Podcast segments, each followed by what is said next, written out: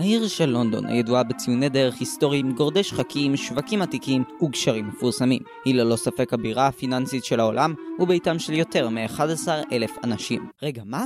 11 אלף? זה נכון, אבל העיר של לונדון היא מקום שונה מלונדון. למרות שלונדון ידועה גם בציוני דרך היסטוריים, גורדי שחקים, שווקים עתיקים, קשרים מפורסמים, והיא ביתם של הממשלה, משפחת המלוכה, ושבעה מיליון אנשים. אז איך זה שיש שתי ערים עם כמעט אותו השם באותו המקום?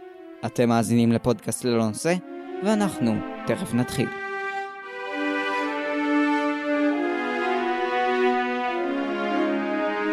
אתם מאזינים לרדיו צבי.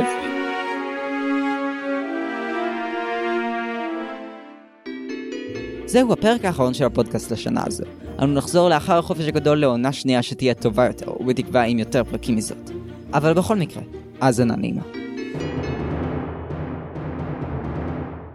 תסתכלו על מפה של לונדון שצוירה על ידי קרטוגרף זהיר, תוכלו לראות כי במפה זו, באמצע לונדון, חור בגודל של מייל מרובע אחד, או 1.609344 קילומטרים רבועים. ומקום זה, זה היכן שתוכלו למצוא את העיר של לונדון, או באנגלית The City London, בתוך העיר הקרויה לונדון. אך למרות השמות הדומים, שלא לומר השווים, לכל עיר יש עיריות שונות עם ראשי עיר שונים שגובים מיסים שונים כדי לממן משטרות שונות, שאוכפות חוקים שונים. לראש העיר של העיר של לונדון יש גם שם מהודר, והוא The Right Honorable The Lord Mayor of London, שבתרגום חופשי לעברית אומר, הישר המכובד, לורד ראש העיר של לונדון. אין באמת דרך לתרגם את זה, פשוט תזרמו. וזאת בשביל להתאים ללבוש המהודר שלו. הוא גם רוכב במרכבה מפוארת, ועובד בעירייה מהודרת. וכל זאת, בעוד שראש העיר של לונדון חייב ללבוש חליפה, רוכב לעבודה על אופניים, ועובד בבניין משרדים. לעיר של לונדון יש גם דגל משלה, וסמל משלה, שגורם לחיסרון של שניהם בלונדון להיראות כמו בדיחה. ולבסוף העיר של לונדון מתנהגת יותר כמו מדינה בממלכה המאוחדת, מאשר עיר באנגליה. אבל איך הגענו לכאן? זה הזמן לקצת היסטוריה. בשנה השלישית של העשור הרביעי לספירה הנוצרית, הרומאים הקימו את ההתיישבות לונדיניום. וכמו שהרומאים עושים כשהם מתיישבים, הם החלו לאכוף חוקים, להגדיל את המסחר, לבנות מקדשים, בריכות ציבוריות, דרכים, קשרים וחומה, כדי להגן על עבודתם. ותודות לחומה הזו, העיר של לונדון קיימת. אבל אימפריות באות והולכות, וכך האימפריה הרומית גם היא. מה שהשאיר את לונדיניום, שבינתיים כבר נהייתה העיר של לונדון, לבדה בעולם. מוגנת רק על ידי החומה שלה, מפני הצהרות הרוכשות בחוץ. אבל בזמן שהיא הסתגרה בין חומותיה, ושחה עם העולם החיצוני, מה שהפך אותה למאוד עשירה דרך אגב, ממלכות עלו וממלכות נפלו, צרות צצו ונעלמו, וכל זה לא עניין את העיר של לונדון. עד שלבסוף, צרות אלו הגיעו גם לפתח ביתה, או לפחות לפתח חומותיה. כן, זה יותר מתאים. עד שלבסוף, צרות אלו הגיעו גם לפתח חומותיה.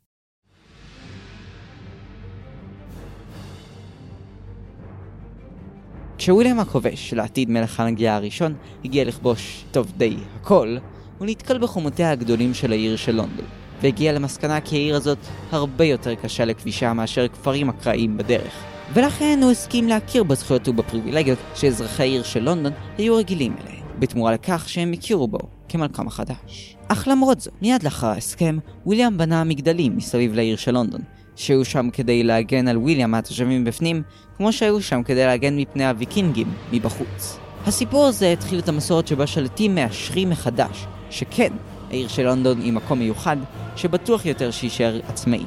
באותה זמן שהם ממשיכים לא לסמוך על אותה העיר. אבל למה יש שתי לונדון? ומאיפה הגיעה לונדון השנייה? ולמה היא באותו המקום?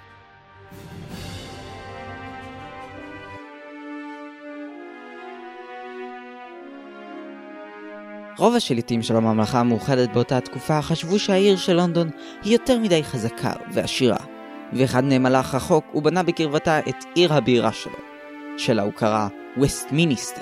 המטרה שלו הייתה שווסטמיניסטר תיקח כוח ועושר מן העיר של לונדון, וזו הייתה ההתחלה של הלונדון השנייה.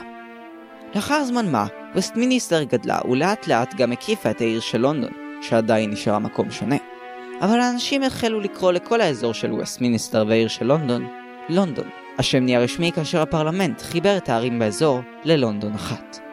אבל ראש העיר של לונדון עדיין אין את השליטה על העיר של לונדון, שיש לה חוקים ומסורות שלא תמצאו באף מקום אחר, בכל בריטניה, וכנראה גם בכל העולם. לדוגמה, המלך השלוט לא יכול להיכנס מתי שהוא רוצה לעיר של לונדון.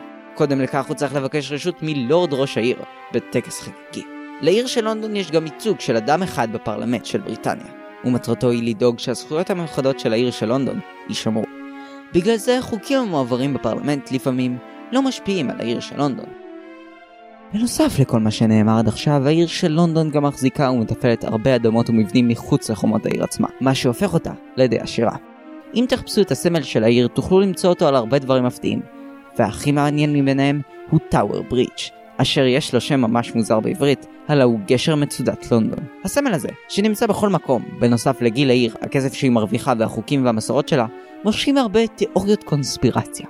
תוסיפו לקחת מקדש הבונים החופשיים העתיק ביותר, הוא לא יעבור זמן רב לפני שתשמעו אנשים מהאינטרנט מדברים על אגודות סודיות ששולטות בעולם באמצעות הכלכלה, מתוך העיר של לונדון. אה, ואל תשכחו את אשת אלתה, הלו היא המלכה, שהיא זו שבאמת עומדת מאחורי כל זה. אבל בואו נשים רגע אחד את תיאוריות הקונספירציה בצד, ונזכיר שהעיר של לונדון, לא משנה איך אתם מסתכלים עליה, היא לא מדינה משל עצמה, כמו הוותיקן או ישראל. מה שכן, זה מקום מיוחד בממלכה המאוחדת, עם היסטוריה ארוכה ומבלבלת. החומה שהחלה את הכל כבר התפרקה והתקלטה, מה שהפך את ההפרדה בין העיר של לונדון ללונדון ללא כל כך ברורה. אבל אם אי פעם תלכו בלונדון ותראו פסל של דרקון ברחוב, הוא עדיין שם, שומר על הכניסה לעיר שבתוך עיר, שבמדינה שבתוך מדינה. ברדיו בן צבי עלו בקרוב, או שכבר עלו, פודקאסים שהתלמידים הכינו בשיעורי תקשורת, ותוכלו למצוא אותם תחת השם התלמידים מדברים. אני ממליץ לכם לשמוע אותם. אבל קודם, תסיימו לשמוע את הפרק הזה.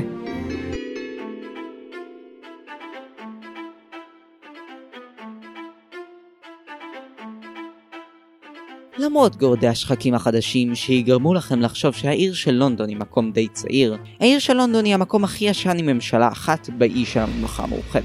היא הייתה שם לפני שהתחילה האימפריה של ויקטוריה בה שלטה, ולפני שהממלכה אוחדה, ולפני דברים רבים אחרים. בזמן שראש העיר של לונדון קיבל את תפקידו בשנת 2000, רשימת ראשי העיר של העיר של לונדון התחילה לפני יותר מאלף שנים, עם יותר מ-700 אנשים ברשימה. מה שיותר מטורף זה שהעיר של לונדון היא כל כך ישנה, שאין מקורות כתובים מהזמן שבו היא נוצרה, רק מקורות שאומרים שהיא קיימת. אז בזמן שממשלות כדוגמת ממשלת ארצות הברית מקבלות באופן רשמי את כוחן מהאנשים, והמלך מקבל את כוחו מהכתר, שמקבל אותו מאלוהים, העיר של לונדון מקבלת את כוחה מהיותה כל כך ישנה שהיא פשוט קיימת. מה שאומר שהדרך שבה בוחרים ראש עיר חייבת להיות די מיושנת, נכון? אז זהו שחצי. כי הבחירות בעיר של לונדון מערבות גילדות מימי הביניים וחברות מודרניות. אבל איך זה עובד? אה, נהדר שאתם שואלים. בואו נגלה.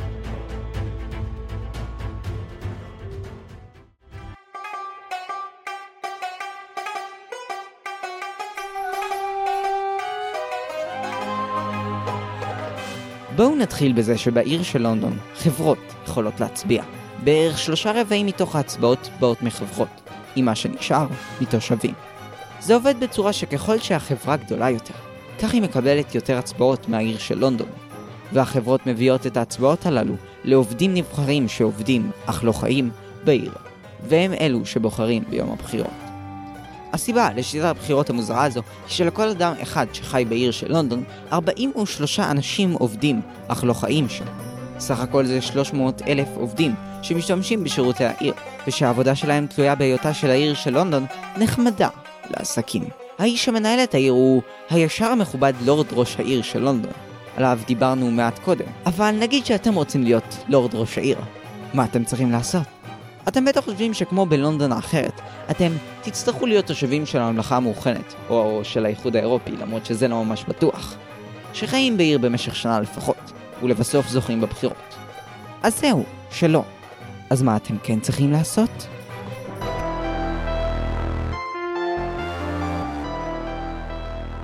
כדי להיות לורד ראש העיר, דבר ראשון שתצטרכו הוא להיות השריף של העיר של לונדון.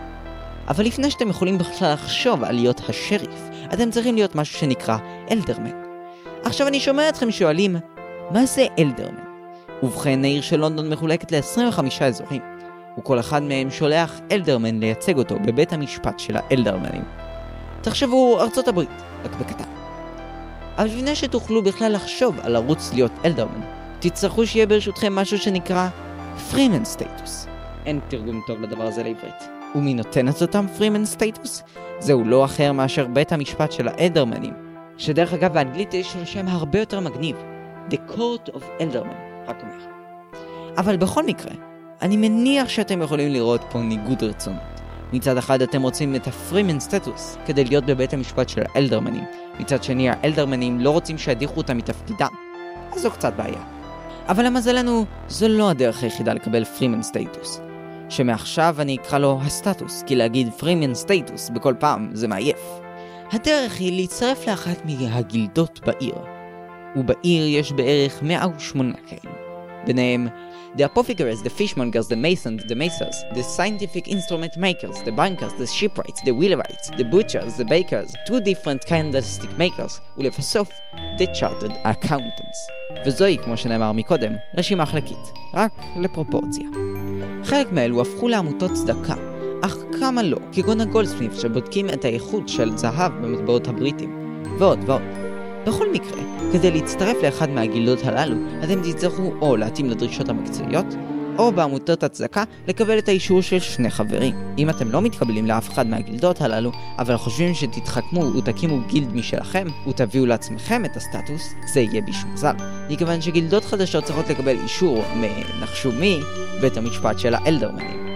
עכשיו נניח שאתם מקבלים את הסטטוס באיזושהי דרך לא מוסברת. מה קורה עכשיו?